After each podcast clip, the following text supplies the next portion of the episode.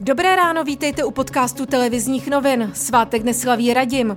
A jaké bude počasí? Jasno až jasno během dne přechodně místy oblačno. Nejvyšší teploty 22 až 26 stupňů, na horách kolem 17 stupňů Celzia.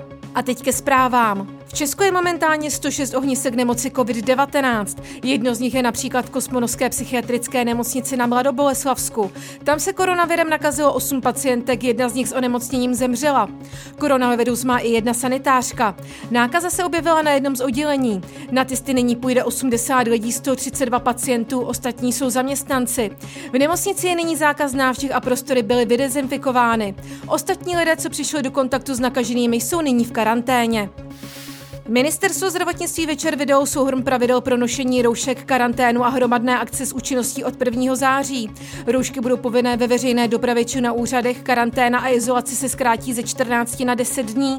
Ochrana dýchacích cest bude také povinná ve zdravotnických a sociálních zařízeních a při podzimních krajských a senátních volbách, pak i ve volebních místnostech. Roušky dále zůstávají povinné na vnitřních hromadných akcích, kde počet účastníků překročí stovku. O mimořádném příspěvku pro důchodce 6 000 korun jednali premiér Andrej Babiš s šéfem sociální demokracie Janem Hamáčkem. Ten navrhuje příspěvek 6 000 korun. Ministrně financí Alena Šilerová se ale kloní k jednorázovému příspěvku 4 000 korun.